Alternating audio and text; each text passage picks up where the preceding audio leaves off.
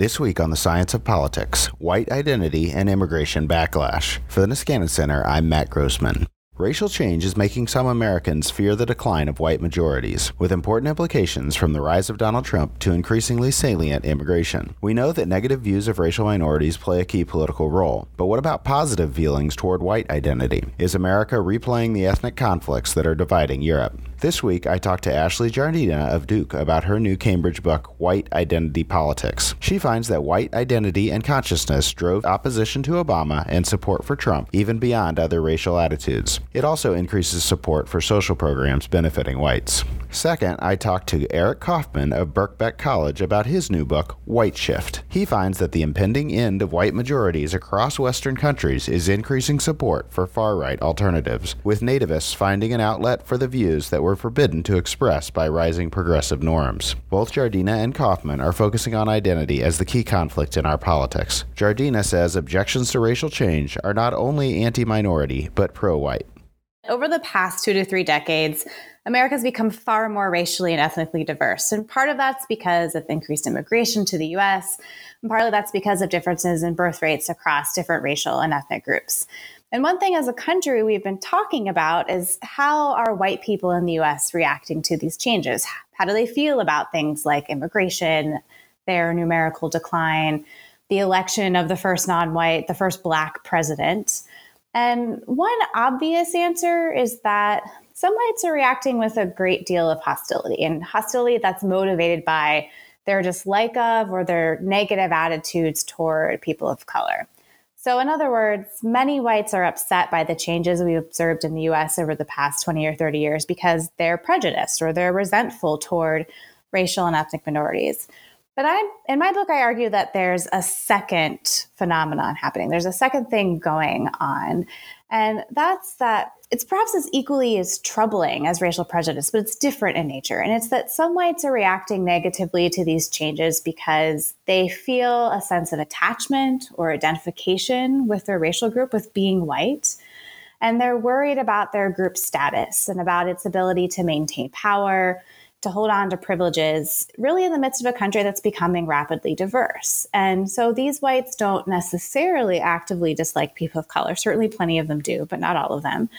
And they're, uh, but they're not eager for the country to become more diverse. They're not eager for non-whites to become a greater share of the population or for them to achieve greater political economic social equality because they think that when people of color do this that it comes at the expense of their own group's power and so whites who feel this way tend to share a number of identifiable political views. They're opposed to immigration, they think that immigration is bad for the nation, and they're worried about the country's changing ethnic composition. And they also support certain social welfare policies that they think will help their group. Um, they like Social Security. They're opposed to policies that are linked with globalization, like free trade. And they were far less likely to vote for Barack Obama and they were significantly more supportive of Donald Trump and whose campaign rhetoric, things like Make America Great Again, clearly appealed to whites who feel this way to their desire to maintain a particular image of the nation. And that's one where white people maintain their social and economic and political power. And Kaufman sees cross national identity polarization, highlighted by the UK's Brexit vote. One of the key arguments really is that uh, it's about identity and not the economy. I mean, that's one of the sort of findings that keeps reappearing in the data is that identity threat from decline, but in particular, the pace of change tends to sort of concentrate minds on that identity and security, and that that's ultimately what underlies uh, right wing populism, not left wing populism, but right wing populism. And so I'm quite skeptical of the kind of left behind thesis. I'm also sort of skeptical of the rural urban type argument because I think once you you actually compare apples to apples. So, white working class voters in uh, London, for example, behave uh, are as likely to have voted Leave as, as white working class voters in the north of England in rural areas. So, I think this is very much down to uh, not rural urban and not structural forces as much as these identity dynamics, which are linked more to psychological uh, orientations and dispositions uh, such as openness, authoritarianism, status quo conservatism. So that that literature and political psychology has been quite influential uh, in my thinking. And, and just by way of illustration, if you look at the if the Brexit vote in 25 percent of two person couple households in England and Wales, there was a split on that vote. It just shows you the kind of micro level, which I think aligns well with those psychological theses. Jardina and Kaufman both drew from their personal experiences and past research. I grew up in the South. I grew up in Richmond, Virginia. That inspired in me an interest in Southern identity. And Richmond's an interesting place. It's the former capital of the Confederacy, the sort of vestiges of the Civil War, and just sort of conversations about race and Southernness and Southern identity and what that means are actually just part of the local discourse rather frequently. And so I went to college and then to graduate school thinking a lot about Southern identity and, and what that is and what it might mean. And not surprisingly, by thinking about Southern identity, I thought a lot about whiteness and the interplay between this geographic identity and racial identity. The second reason is that I was in graduate school at the University of Michigan, some, studying with some of the best and most important scholars of race and white racial attitudes in the world. And I think one of the things we're trained to do in graduate school is to poke at the work of those who came before us and sort of rethink the boundaries of the theories that they propose. So here I was, steeped in the work of people who've thought a lot about immigration and white racial attitudes and racial resentment and racial identities. And I was working with people like Ted Brader and Vincent Hutchings and Nick Valentino, and of course, Donald Kinder and I was following in the footsteps of people like Cara Wong. And I'm thinking about Southern identities and racial identities and racial attitudes. And I started wondering why is it that we focus so much on racial identities and solidarities among people of color, but not among white people? So part of the answer is that some of the work that people before me had done had been done under the umbrella of symbolic racism and racial resentment. And it suggested that whites just don't think about their race in this way. Sort of as the dominant group, whites have the privilege of taking their race for granted. Phrasing that people use sometimes is that just as fish don't see water, whites don't see race. But I started asking and thinking, well, maybe they're wrong. And I started asking, well, and if white people do think about their race this way, under what conditions might they be doing that? Because it certainly seemed to me that some white people, at least in the South, were thinking about their race that way. So it was sort of the confluence of those two things happening. I was born abroad in Hong Kong and, and lived in Tokyo for quite a number of years when I was young. And so the idea of nation, you know, it became more salient and real in the sense that you'll go to a. I went to a school which was very international, and so you're more aware of of uh, nation as an idea.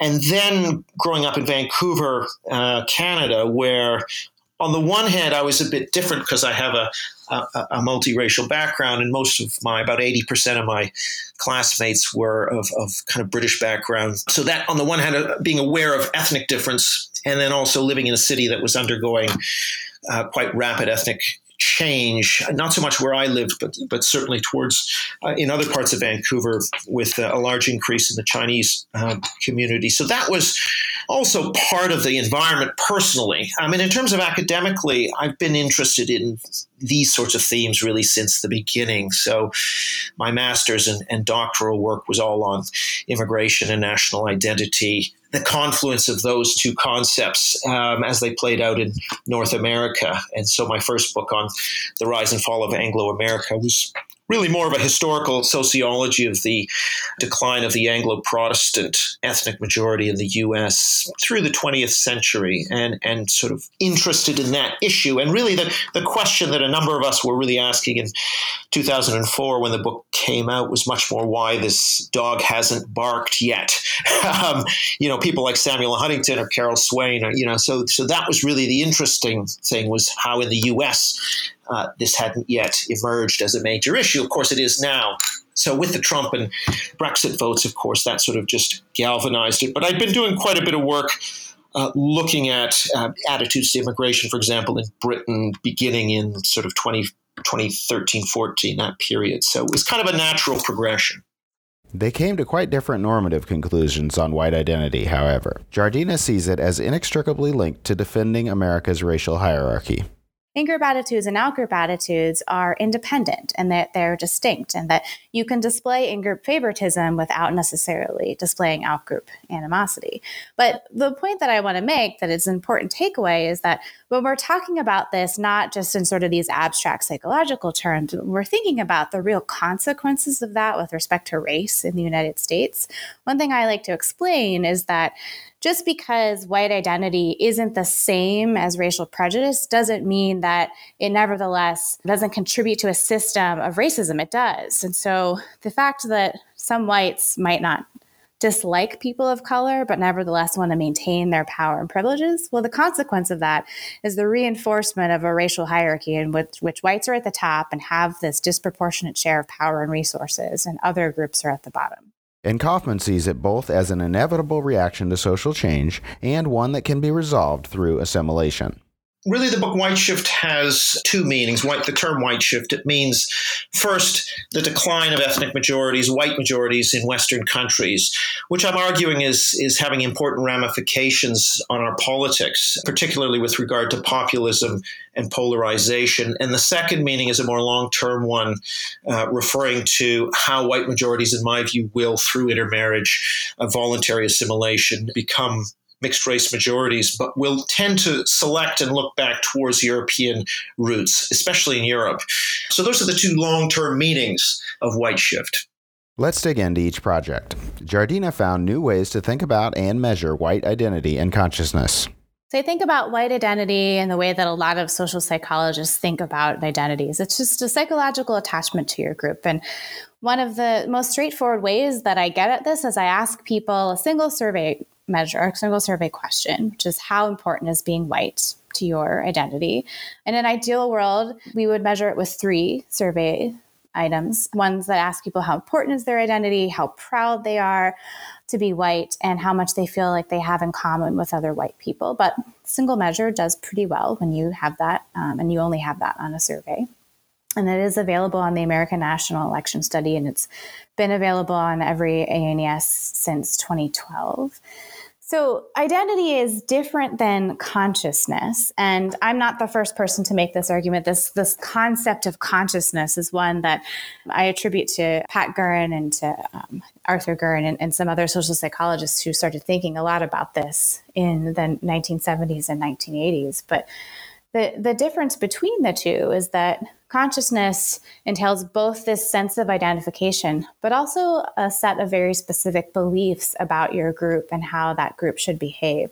So it's identification plus the belief that your group should work collectively, should work politically to organize around its interests. And usually part of those interests entails the belief that your group status is somehow not where you want it to be or that it's in jeopardy by some outgroup. So to get at this among whites, I ask them not just the identity questions, but I also ask them to what extent do they think that it's likely that employers are not hiring white people because they're hiring minorities instead, and then also whether they think that whites should work together to change laws that I think are unfair to whites. She says it's quite different from racial resentment, but thinks both matter. The theory of racial resentment argues that you get your racial attitudes, and they look a particular way. So, racial resentment is this belief that Blacks do not subscribe to traditional American values associated with the Protestant work ethic, coupled with the sort of feelings of anti Black affect. And the architects of racial resentment argue that people are socialized to adopt those particular attitudes, that you get them from the media, from your parents, from your peers. And there's a whole other set of work in social psychology which focuses on groups and group interests and what happens when you feel like an attachment to a group and you feel like that group is somehow friend. And so that's the world that I'm trying to take us into and, and to work in. And uh, as I mentioned before, the difference is that racial resentment is very much an out group attitude. You can hold a sense of racial resentment without feeling any identification with your in group, and vice versa, actually. So that's the sort of conceptual difference there. Now, the practical difference is that they have different predictive power. So there are some things that white identity is associated with, like for example, attitudes toward Social Security and attitudes toward Medicare, which are policies that have historically been associated with benefiting whites. And there are some things that racial resentment is really predictive of that white identity is unrelated to. So, for example, we know that racial resentment does a really good job of predicting attitudes toward welfare and social welfare programs that are traditionally associated with benefiting blacks and other people of color in the United States. So part of what's interesting and what's going on today, and part of what I'm trying to demonstrate, is that there are some policies and political preferences where you've got both things being activated at the same time, particularly and potentially capturing different sets of people. So today, when we think about race and racial attitudes, part of what we're talking about is certainly racial resentments. When we think about things like support for Trump, for example, it's clear that people who are more racially prejudiced or more racially um, resentful, they support Donald Trump. But so do the subset of white identifiers, um, people who are worried about their group and its status. So you've got these two forces at play. Jardina finds white identity is much more widespread than avowed white nationalism. White identity is found among a much wider swath of white Americans. I find that about 30 to 40% of whites in the US possess some sorts of identification with their racial group. And most of those people would absolutely reject any association with the KKK, even though they might hold to some extent some of the same policy preferences. They don't see themselves as having this attachment to these groups. And the other thing I would say is that the difference between a lot of people on who are high on white identity and a lot of people who are part of these white nationalist groups is that people who identify with, with, white nationalism, they're high on both racial prejudice and white identity. They score very high in the extreme ends of both of those measures and possess both of those attitudes. And that's not true of a lot of uh, sort of everyday Americans who have this sense of racial identity. A lot of them score sort of in the middle or the low end of our measures of racial prejudice and racial resentment. Rather than deny racial difference, white identifiers recognize privilege and want it maintained. Most white identifiers recognize that their group has some uh, degree of privilege, and as you mentioned, most of them are not interested in relinquishing it. They they recognize that it would be worse for them, like that their life outcomes would be different if they were to have been born as a, a person of color, um, and yet they, they, this isn't this sort of progressive identification that a lot of social psychologists would talk about in the 80s and 90s when they were talking about whiteness or even uh, what a lot of academics think about when they think about whiteness or white identity or white privilege. These whites very much want to maintain the privileges that they they feel that they have as a group. Jardina finds that white identity predicts support for entitlement programs, but does not independently predict attitudes toward welfare or affirmative action. So, one reason we find that white identity is associated or predictive of things like support for Social Security and for Medicare is that these policies have been traditionally associated with whiteness. I'm not the first person to make this argument. Nick Winter at UVA has an entire book on this that's amazing and fantastic. People should check it out. But he makes the argument that because Social Security has been traditionally framed by elites in opposition to welfare, so welfare has been historically framed as a policy that is associated with Blacks. It's associated with this idea that Blacks aren't working hard with these erroneous and disparaging stereotypes about laziness, about people taking advantage of the system, right? We all know or are familiar with the welfare queen stereotype. So welfare has been framed this way, but Social Security has been framed in opposition to welfare as a policy that is for people who are working. It's a benefit for hard work. And so Nick Winter's argument is that therefore, you know, it's been um, in the minds of people linked to whiteness, and Medicare has been very similarly framed. What we don't find is that white identity isn't strongly predictive of attitudes toward welfare. And I'm, I'm going to I want to hold on and talk about affirmative action in a second because I think that's the one that trips people up a lot. But in some ways, it's not surprising to me that we don't find a relationship between welfare and white identity. And one is that racial resentment is so powerfully linked to attitudes towards welfare that it's hard to find a relationship between attitudes towards welfare and much of, anything else. But it's not just about the sort of predictive power, it's because the nature of racial resentment like the the, the whole theory and the framework uh, and the the measure essentially ask about sort of deservingness and beliefs about structural inequality and these differences between blacks and whites. It, one way of thinking about it is that the language of, of welfare is almost embedded in this racial resentment measure. I think the other thing, too, is that if you think about it, politicians don't tend to frame welfare policies as policies that are harming whites. They tend to frame them as policies where blacks are taking advantage of the system or taking advantage of things that they they haven't earned. And so I think part of it is that most whites aren't don't see welfare as something that harms them, but rather it's just something that benefits a, a different group, um, a group who perhaps doesn't deserve the benefits that they have. Um, that's that's sort of the troubling. Um, plenty of scholarship has shown that, that that's the, the framework and the framing of welfare affirmative action is interesting, right? Because a lot of people assume that one of the major frames of, of affirmative action is that, in fact, people of color are getting a, spot at a company or a spot at a college at the expense of white people. But what I find in, in my work is that that's not the first frame, it seems, that comes to mind when you ask people their opinions about affirmative action. Rather, they're thinking more about this idea that people are, are getting something that they didn't earn or they're taking advantage of a system. It's not until you start to remind white people or prompt them to think about affirmative action as a policy that might hurt white people that you find any relationship between white identity and affirmative action. But for the most part, affirmative action is very firmly associated with racial resentment. And so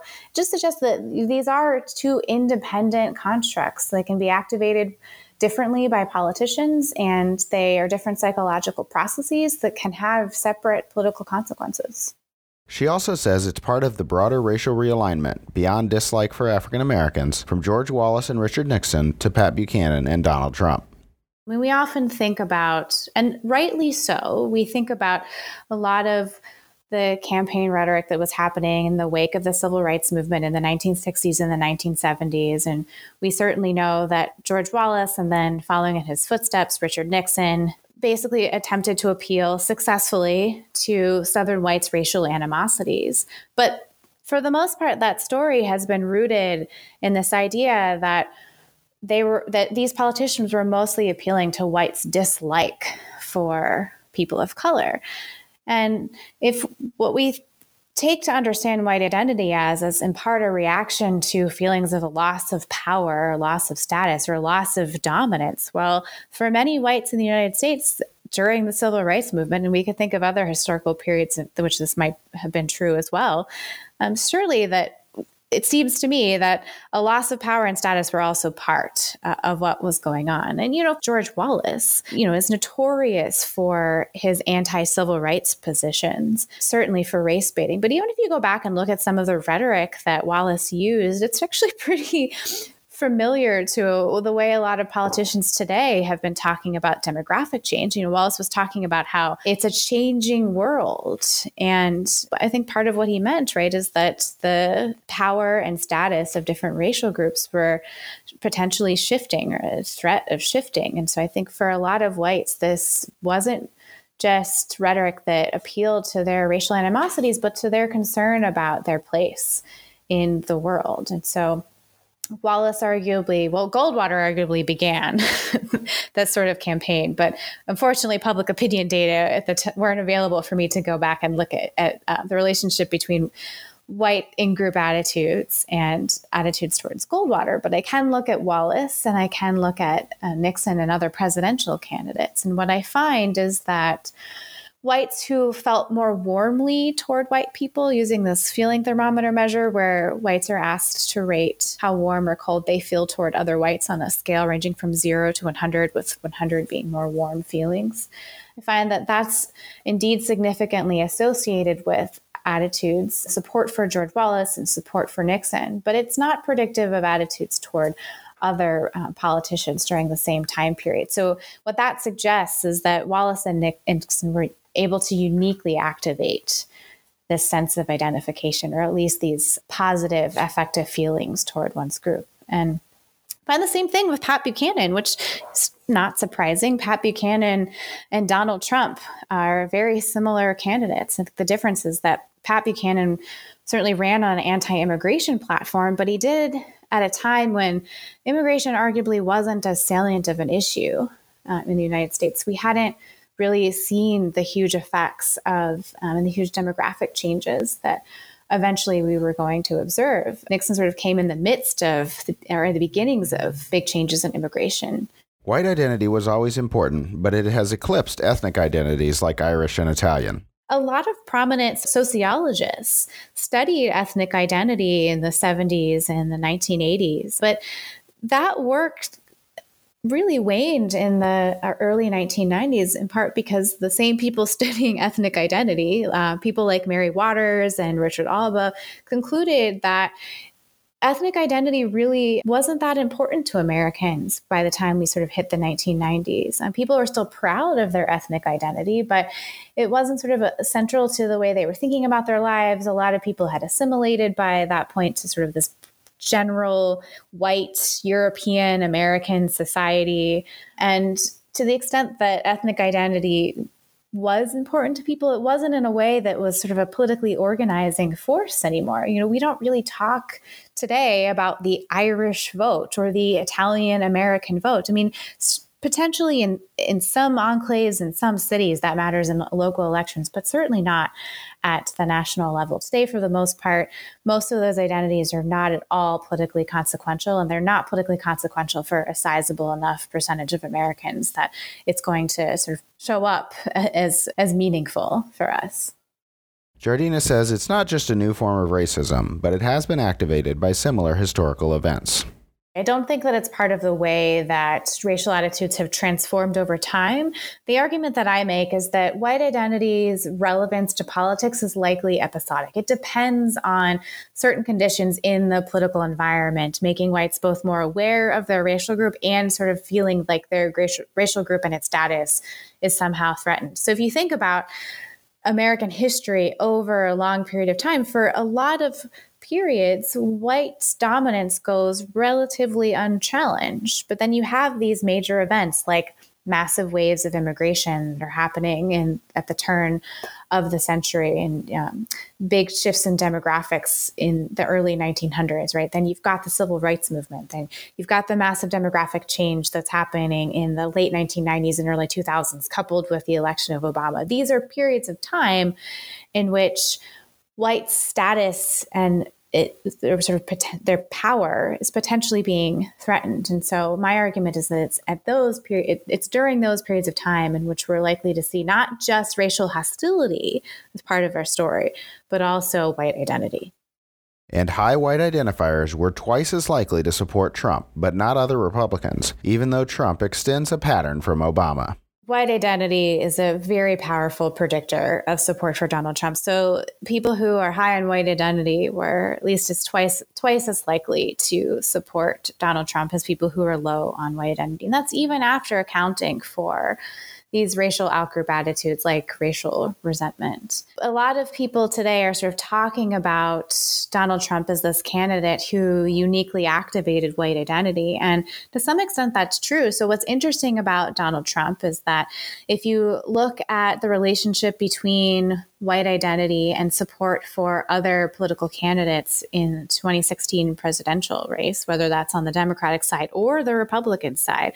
Trump is the only candidate where you observe a significant and positive relationship between white identity and Trump support. So it's not just any Republican candidate, as some people might believe, um, who has the ability to activate this identity just by way of their partisanship. But if you went back in time and you looked before Donald Trump entered the stage, it's quite clear that people didn't just oppose Barack Obama because of their racial attitudes or their racial animus. Um, white identity was also strongly linked to opposition to Obama in 2012. So whites who were high in white identity were twice as likely to vote for Mitt Romney as they were to vote for Barack Obama compared to whites who were low on racial identity. So this was clearly a force at play in the political environment before Trump entered the scene.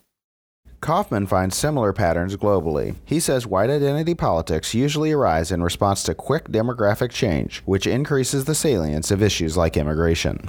If you look at, for example, I did a paper where I looked at support for the UK Independence Party at the ward level but also using individual level data and also attitudes to immigration in Britain. And you could see locally where areas that had an increase in ethnic minority share in the between the 2001 and 2011 censuses tended to show an increased support for uh, UKIP, for the British National Party earlier, and also more opposition to immigration.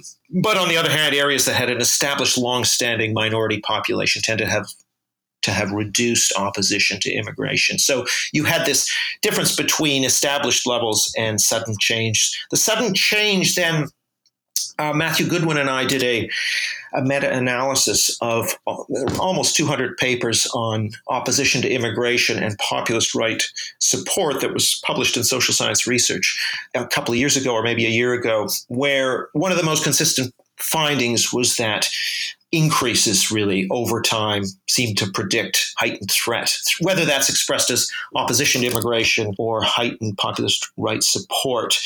But I think more than the local level, it, what's important is is the national level, the imagined community, if you like, not as much the, the, local level, which I think doesn't account for most of what we see. Most of what's going on, it doesn't matter really where you live; it's how you perceive the national as refracted through the media. So a paper came out by James Dennison and Andrew Geddes uh, at the European University Institute shows that in nine out of 10 West European countries, net migration between 2005 and 2016 tracks uh, an increased salience of immigration, and, and that is also tracks the the populist uh, vote, and that's really the key relationship that I observe at the national level, which is it's not so much that attitudes to immigration shift as numbers increase.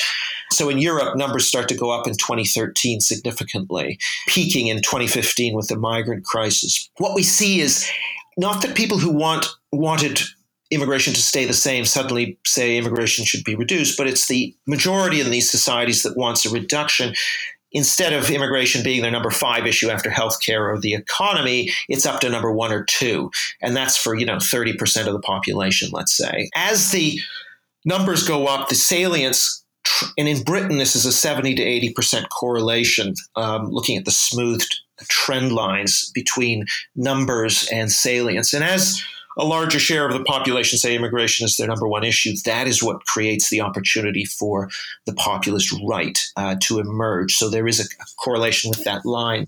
In many political systems, mainstream party competition on these issues narrowed, opening an anti immigration vacuum for the far right.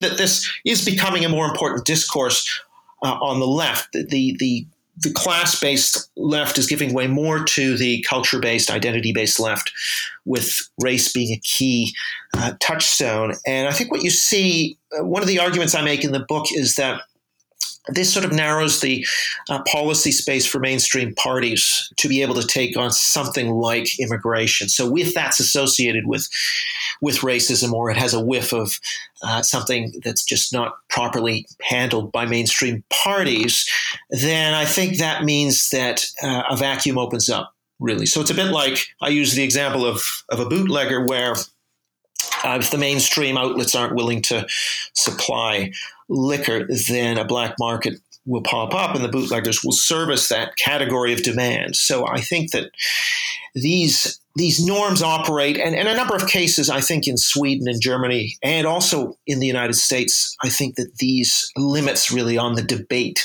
allow space for populists to emerge. So there is a kind of a black market pop, uh, political entrepreneur phenomenon which I talk about in the book. Kaufman says the U.S. pattern is somewhat different, but America is Europeanizing. Anti immigration sentiment in the, in the U.S. is somewhat lower than in, in Western Europe. And if we look historically, the first thing to, to remember is that actually the proportion foreign born in almost all West European countries in, say, 1900 was sort of like 1% to 2%, pretty small, pretty insignificant. And you could only find analogies to what happened in the US or in Canada and Australia. You could really only see that in a few localized spots.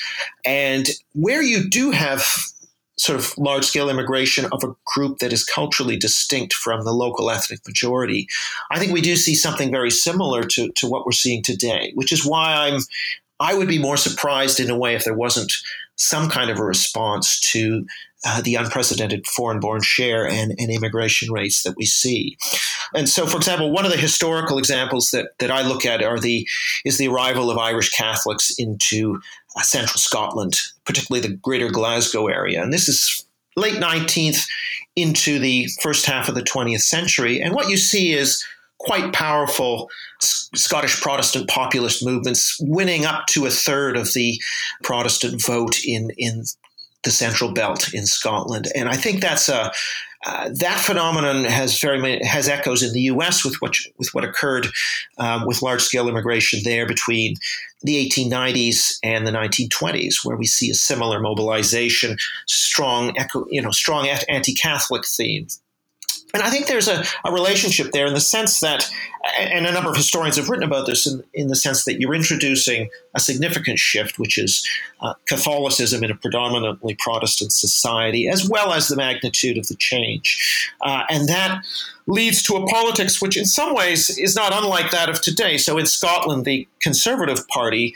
actually had a lot of working class support back then because it wasn't just about income. It was also a cultural issue, which was the Protestant Catholic question. Uh, if we then look at the United States, you know, if we look more recently, what's different about America, I think, is this, this link between numbers and salience doesn't appear. At least it doesn't appear initially in the sort of 70s and 80s when you had large numbers of both legal and illegal immigrants coming into to the U.S., immigration remains low salience, and it's not. Re- it doesn't really start to break through until we get to the mid 2000s. I mean, there is some blips that start to occur starting in the 90s, but really outside of California and Proposition 187, it's not really till we get to the mid 2000s that we start to see it in America. And I think there are a number of reasons that I give in the book. It, it suggests that supply side factors are important. So when you're in a two party system, and the Republicans are concentrating on neoconservatism, which is about foreign policy hawkishness, or religious conservatism, or, or, or it's a Cold War setting, 9 11. These sorts of uh, more foreign policy issues play to a more statist kind of missionary nationalism, which is going to take the focus for conservative voters, for authoritarian voters, uh, sort of towards external threats or towards secularism rather than towards internal threats, if you want, from immigration and from cultural change. So I think there was a kind of a delayed response in the US to this demographic shifting. And it's only really in the starting in the mid 2000s, you start to see more people saying that immigration is their most important issue. And now, amongst, and, and really what's critical is from about mid 2014, with the, the arrival of the Central uh, American refugee mothers and children amongst Republicans, immigration is the most important issue for over 10, up to 15 or 20 percent consistently, month in, month, month out from that period. And it's never dropped below that. That's really unprecedented. It's now up to almost 40% of Trump voters who say immigration is the most important issue. So that's really quite a, that brings the US into line very much with, with Britain and Europe. And, and I think that's an important shift. He says the lack of supply explains why right populism hasn't come to English Canada, and we can now know it can come anywhere. I think the supply side has a role to play, as I mentioned in the book, with particularly the American case. There's no question that that, that is important. It's also the case that it's it's a question of, of resonance with existing collective memories. So English Canada is very unique in that it doesn't really have a collective memory because of the uh, the, the end of the British Empire destroyed the um, the, the, Britannic loyalist nationalism, which was really the had been the central component of English Canadian identity since the Loyalists during the American Revolution. So it was exceptionally fertile terrain, really, for left modernism to move in and, and become more established. So it's simply a higher hurdle, but. Uh, and if we look at Quebec, for example, which has elected an anti-immigration populist party, I think clearly it follows the European model. But in, in English Canada, it's only just emerging Uh, do I think it could emerge? I do think it, it can emerge. It's so if you look at the new populist uh, or People's Party of, of Maxime Bernier, for example, there was a by-election I think in, in the Vancouver area where one of the candidates seems to have uh, reached about 11% in the polls. And, and I wouldn't be, you know, over a number of cycles, I wouldn't be surprised to see a populist party emerging. I mean, one of the things that uh, we've seen now is people said that right wing populism could never happen in Britain because of the proportional representation system, or the US, again, because um, it doesn't, didn't have a proportional representation system. People said the same about Germany because of the Nazi legacy. They said the same about Sweden. They said the same about Spain, which now has Vox, of course. And so what we're seeing really is that all of these exceptionalisms have been falling one by one. And so I wouldn't think English Canada is, is necessarily going to escape it either. But Kaufman sees a broader role for the left. He says by switching from class to identity and institutionalizing a previously fringe ideology, they set the ground for backlash. And I think it's important to understand that what I call left modernism, which is really uh, you know, some would call the cultural left or the new left. This involves a turn of the left from uh, more class based materialist concerns to more culture based concerns around subaltern disadvantaged groups. th- this has a long history, and in a way, it's a fusion of two ideas, one of which is to do with uh, the left and this idea of, of um, raising the weak and weakening the strong to achieve equality, but also what I call modernism, what Daniel Bell in his book, The Cultural Contradictions of Capitalism, uh, pointed to, which was an anti traditionalist uh, response. And that's connected to cosmopolitanism. And it goes back really to utopian socialism, but, but, but especially to this, the bohemianism of the mid to late 19th century and into the early 20th century. And this is where, in the United States, for example, around the young intellectuals in Greenwich Village, 1912 to 17, which was a real efflorescence of modernism. And Randolph Bourne, who is one of the pioneers of multiculturalism, emerged out of that bohemian milieu. And his argument really was very much around uh, that WASP Americans really needed to kind of slough off what he saw as a confining puritanical inheritance. And of course, with the Volstead Act prohibiting the sale of alcohol and, and, closing down saloons, this had a more contemporary resonance for him. But he sort of contrasted what he saw as this stifling and confining and parochial uh, Anglo Protestant culture with the expressive and wonderful immigrant cultures. It could be Jews or it could be black jazz. And I think this begins uh, to develop a trope around the idea that members of the ethnic majority should reject their own culture and move in a cosmopolitan direction, but members of minority groups should treasure and hang on to their cultures. So, so Bourne was very opposed to minorities assimilating, and, and I think that's sort of the beginning. And I think there's an important contradiction there because it's on the one hand espousing a sort of individualism for the members of the ethnic majority, and on the other hand, a strong uh, conservatism or communitarianism for minorities. And those contradictions, I think, are, are, are emerging more forcefully now because really this left modernism was confined to small circles of intellectuals, the young intellectuals, the New York intellectuals, or in Britain, the Bloomsbury set. These were small groups that knew each other, that socialized with each other, that read each other's work. And then you get to the 1960s, and this all, as, as Bell describes, this all goes onto a mass scale with the expansion of the university sector, of the television media. And, and so what I think's happened is much more of a, a scaling up, a quantification. It's, it's quantity, not quality. I'm not sure the ideas are radically new that we see. It's much more that, that that these have scaled up and can now dominate in certain circles. For example, universities, uh, tech companies, etc., that, that they are then then become powerful enough to actually set the cultural tone.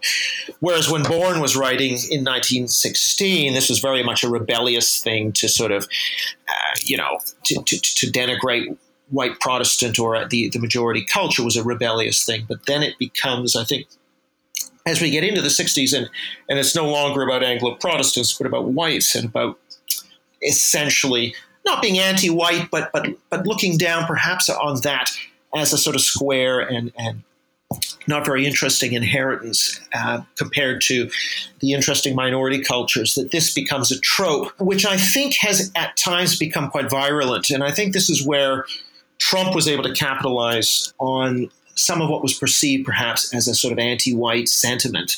And so if you look at the American National Election Study, the pilot survey, which was uh, the pilot study, which was done during the Republican primaries, um, you can see that uh, variables like white guilt, opposition to political correctness, belief that whites have been discriminated against all correlate quite well with warmth towards Trump. And, and in experiments uh, that have been done, Ashley Jardina, who you're going to interview, has done some of these experiments where when you prime political correctness uh, or you prime the idea that uh, certain policies are racist, that tends to actually backfire and lead to increased support amongst some conservative voters. So that's that's some of the evidence that we see really that particularly in America, I haven't seen the relationship as strongly in the UK data or the European data, but there was a backfiring effect of invoking the this anti-racist norm, which according to uh, psychologist Nick Haslam that, that if you consider uh, that the racist norm has expanded its meaning to encompass, for example, discussions of reducing immigration, if that's held to be uh, racist as well, the overuse perhaps or the expanded meaning of and scope of this term uh, then can lead to a blowback. And, I, and that's sort of one of the things that we see, I think, particularly in the American case, is that um, perhaps the overuse of this term uh, allowed uh, uh, it allowed an idiom, it allowed a symbol for, for Trump to, to, to, use that and prey on that. Again, in Britain and Canada, we don't see partisanship lining up with views on political correctness in, in quite the same way. There's just high, widespread opposition to political correctness on the left, on the right in in Canada and Britain. In the US, it's more partisan. And I think that suggests it's been politicized to a greater extent. Because it's an ideology, he says, it can be shared by minority conservatives and opposed by white liberals. So I think a key thing to recognize, say, in the American case, is that this is a clash over racial ideology and not race. It's not like Northern Ireland or Sri Lanka, where you have two ethnic groups or racial groups pitted against one each one another. I would argue that eh, you know what's distinct here is you've got significant numbers of uh, minorities who are conservative on these issues, and you've got significant number of whites who are liberal.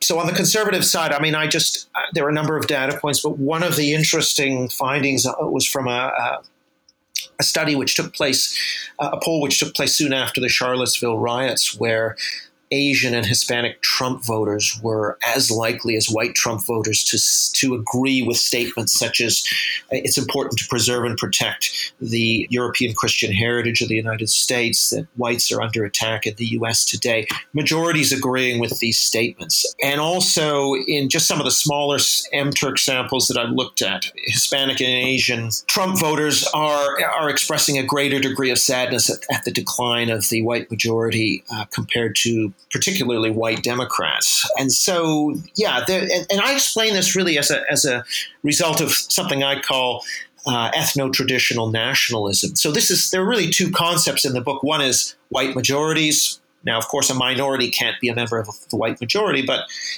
the second has to do with the idea of the nation, which is the, ter- the wider territorial political entity. And part of national identity for many people is the ethnic composition of the society. So let's say a white majority with minority groups. That's distinctive or it's distinct from ethnic nationalism. So the term the term civic or ethnic nationalism, which I think are too crude and emerged to apply to a different context of Europe during the 20th century, Ethnic nationalism suggests that only members of the majority can be members of the nation. Ethno traditional nationalism, which is a new term I'm trying to introduce, I think characterizes a lot of uh, populist voters, which is that they they are not saying that members who are people who are not members of the ethnic majority cannot be members of the nation. Very few people agree with with that statement, but they would like to slow down the rate of change to the ethnic matrix that they know in the in the country, and a lot and so significant numbers of ethnic minorities can be attached to, let's say, American identity, but their picture of of the America they know would encompass this kind of ethnic matrix, which is why they then can be drawn into uh, that kind of conservative politics. Kaufman says we should allow a moderate form of white identity expression because the costs of suppressing it are too great rightfully so. I think people are look to history and they see that you know white identity in the southern U.S. was bound up with with uh, you know hateful attitudes to African Americans, and I think that's right. And the question I, I would ask is, you know, to to what extent do we allow uh, groups to reform? So we wouldn't say you can't express Christianity because Christianity has a, a deep rooted history of anti Semitism or, or, Protestantism has a deep rooted anti Catholicism. We can see that in American history really up until even the election of John F. Kennedy. I, do, I think saying something is in the DNA of, of an identity is, is problematic. So in Germany, you know, pop singers wouldn't sing in German because this was held to be shameful. I think that's actually quite a, a, a negative and, and not a very healthy way to proceed. I think rather, I would like to see, you know, these groups remember what people did in their name. And but on the other hand i think also that these groups should be allowed to move on. Just as christians and, and, protestants have moved on i think we also have to just thinking about the risks and dangers here rather than comparing the risks of allowing the expression of a moderate a form of majority identity which by the way is open to interracial marriage which is what i talk about in the book. You know if you suppress that uh, which i think really is to some extent the situation that we're in now we have to compare the risks of that suppression not with a, a relative period of calm, which is what we're in now, but with what the future may bring. So there are risks that come with allowing for the expression, and there are risks that come with continued uh, suppression or the attempt to, to, to make it a toxic thing. Which I and I actually think in the long term, the attempt to toxify is going to be more dangerous. Although Jardina sees many of the same signs as Kaufman, she finds it dangerous to accept organizing around white identity.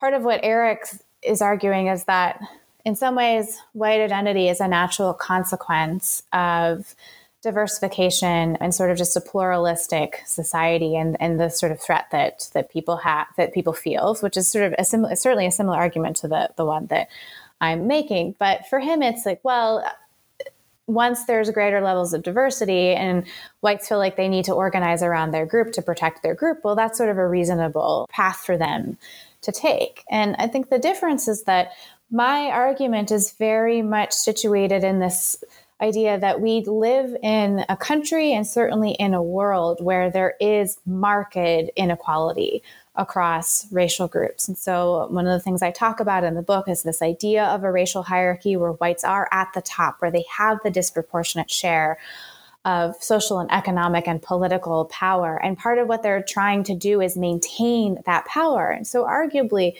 even though white identity isn't the same as racism in terms of racial prejudice, it does nevertheless help to maintain a system of racism in which whites get to maintain the lion's share of those resources at the expense of other groups. Um, so I think that's you know part of where we part ways um, is sort of acknowledging the degree to which racial inequality is real and the degree to which that has real meaningful consequences for other racial groups in the United States.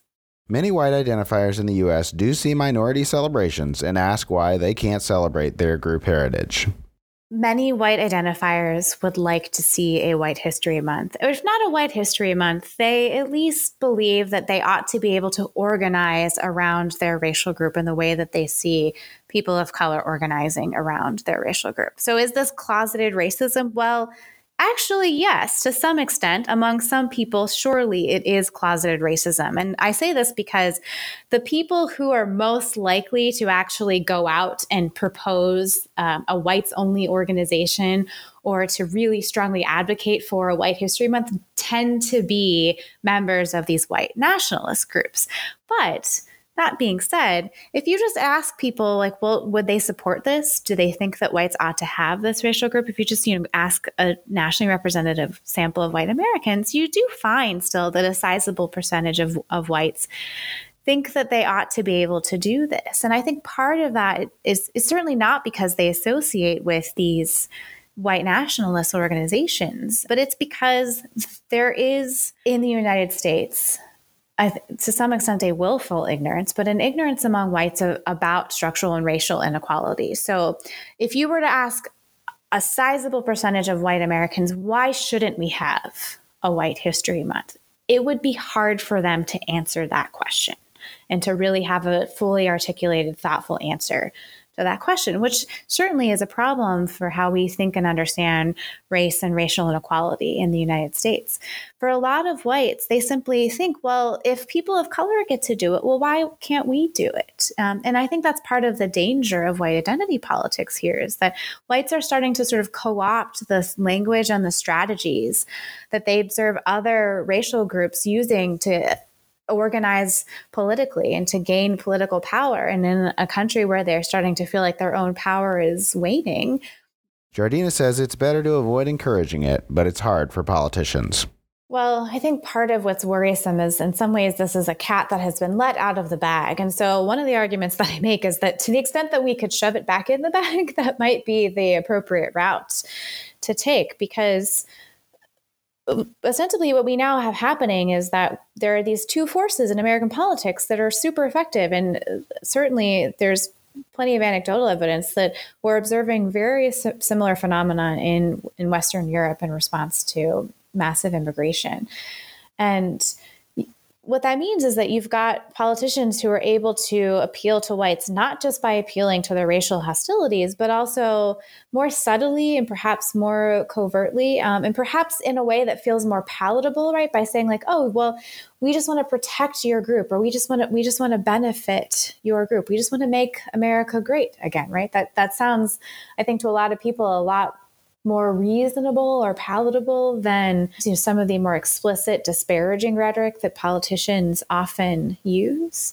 Um, but nevertheless, it's still troubling and insidious. And so, one thing that politicians can do is to decide that this isn't the road that they're going to take. Now, of course, you know, that's a that's a trick a tricky request, one that certainly I don't feel particularly optimistic about, right? Because we know certainly from the success of Donald Trump's campaign that appealing to white identity is an effective political strategy, especially for Republicans who are far less worried about alienating racial and ethnic minorities as part of their base. So I think that we're going to see politicians continue to do this in the very short term and potentially um, for many years to come as the country does become increasingly diverse.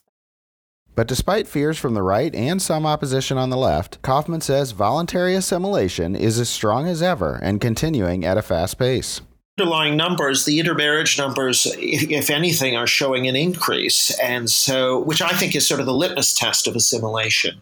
Now, if you go back to the, the left modernist idea of multiculturalism, which Randolph Bourne, uh, uh, you know, broached first in 1916, we can see why. I mean, he was very opposed to minorities assimilating because he felt that they were just assimilating to a depraved and very boring sort of mass culture, and that was to be abhorred.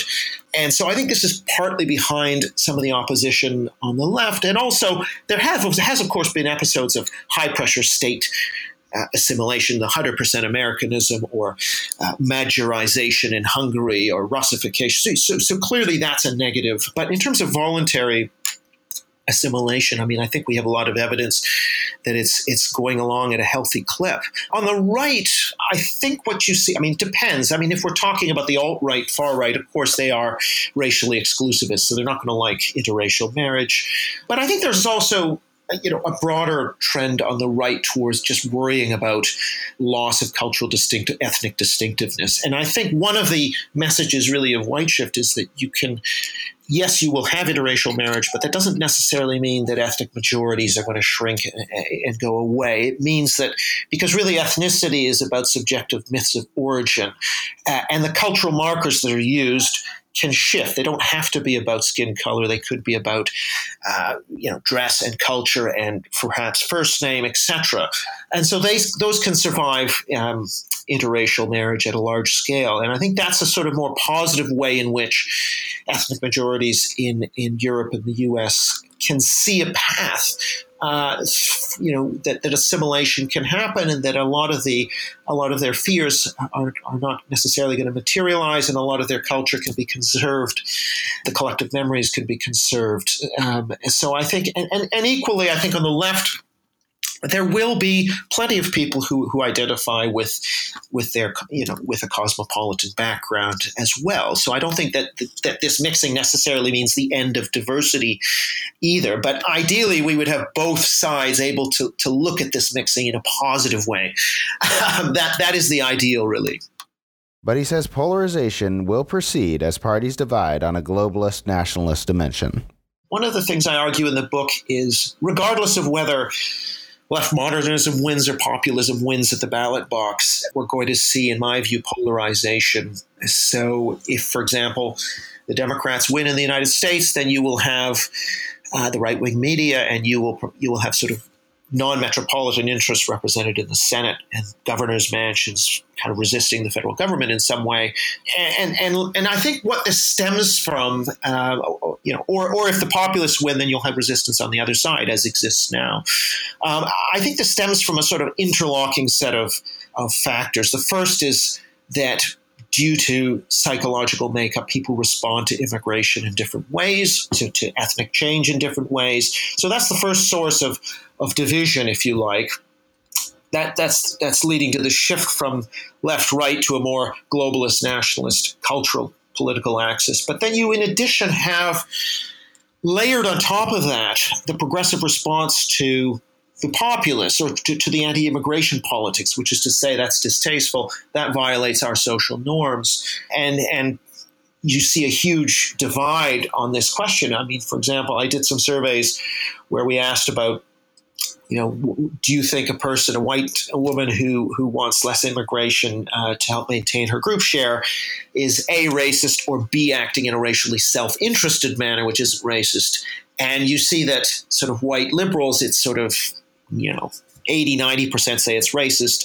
White trump voters conservatives it's sort of 5 10% it's a massive difference. This is this is not just about people's reception of immigration and difference but it's also about their views on the moral acceptability of this kind of politics of restriction. Um, and i think for many progressives that's you know ipso facto anathema. It, it crosses a normative line, it breaks a taboo. And so that value difference gets layered in on top of just the difference to the reception of immigration. Jardina agrees identity politics are not going away, and she thinks they're important for minority groups.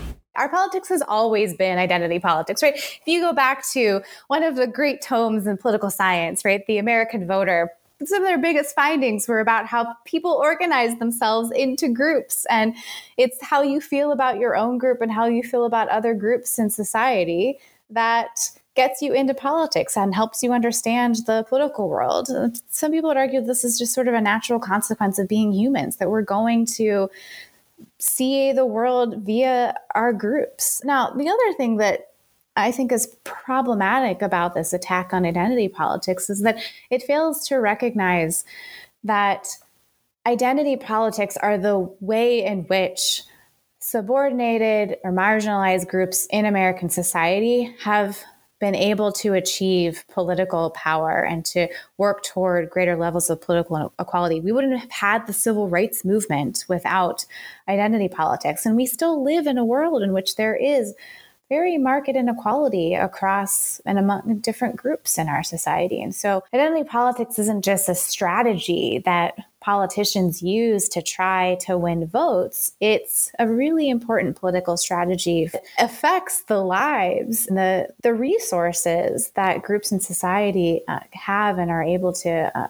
obtain and attempt to obtain. And so I think that there's a reasonable critique of identity politics in that it, for one, can lead to greater you know social distance and it can certainly lead to things like the sort of development of white identity politics. But it's a fine line here to walk between just sort of this blanket criticism of identity politics versus sort of recognizing that there is a place for identity politics in our society. And to some extent part of the benefits of identity politics is sort of work toward living in a more egalitarian society. Kaufman says the conservative backlash is also likely to continue as other politicians learn from Trump's success. The combination of of the declining foreign policy threats due to, you know, we're, we're already past the Iraq war, we're, we're not in a Cold War phase, and the de- decline of religion amongst the white working class in America is another factor both of which I think uh, would reduce the energy behind the kinds of right wing politics that existed in the George Bush era, for example. And now I think the immigration discourse has become much more entrenched in the conservative media. And I don't, so, so the supply side has now long flipped into place in a way it hadn't. And because of the transformational nature of these changes, I guess my sort of assumption here is that the U.S. will move in that European direction. And, you know, I think other politicians will have taken note of, of how well this worked for Trump. But but not only that, I mean, there's now a transatlantic right wing discourse and transatlantic media.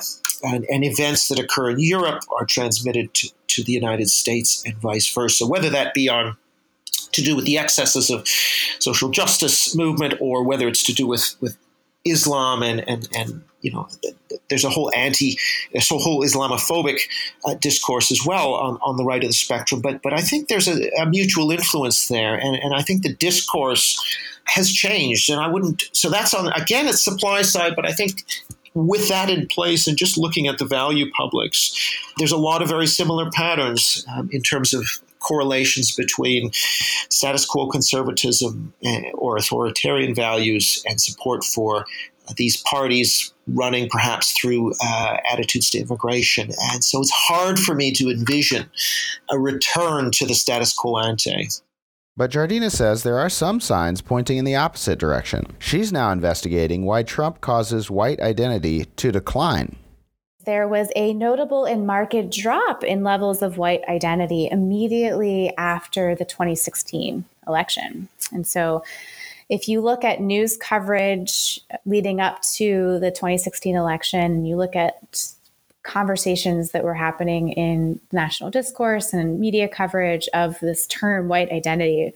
Not surprisingly, there was a giant spike in November of 2016. And at the same time, um, I also observed in public opinion data about a 10 percentage point drop in the number of whites who were willing to indicate that their racial identity is really important to them. And that's a drop that I hadn't observed in the, you know, over the past seven years that I've been collecting public opinion data on white identity. And so I'm working with colleagues Nathan Kalmoe um, and Kim Gross to try to figure out who abandoned their racial identity and and why. So that's sort of next on the the agenda for for white identity. But I I'm also just interested more broadly in the nature of racial attitudes, and so I'm working on a second book project with Spencer Piston, and we're interested in looking at the prevalence of scientific racism, racism that looks more like old fashioned racism among whites in the United States, and linking that to criminal justice policy. So that's next on the agenda.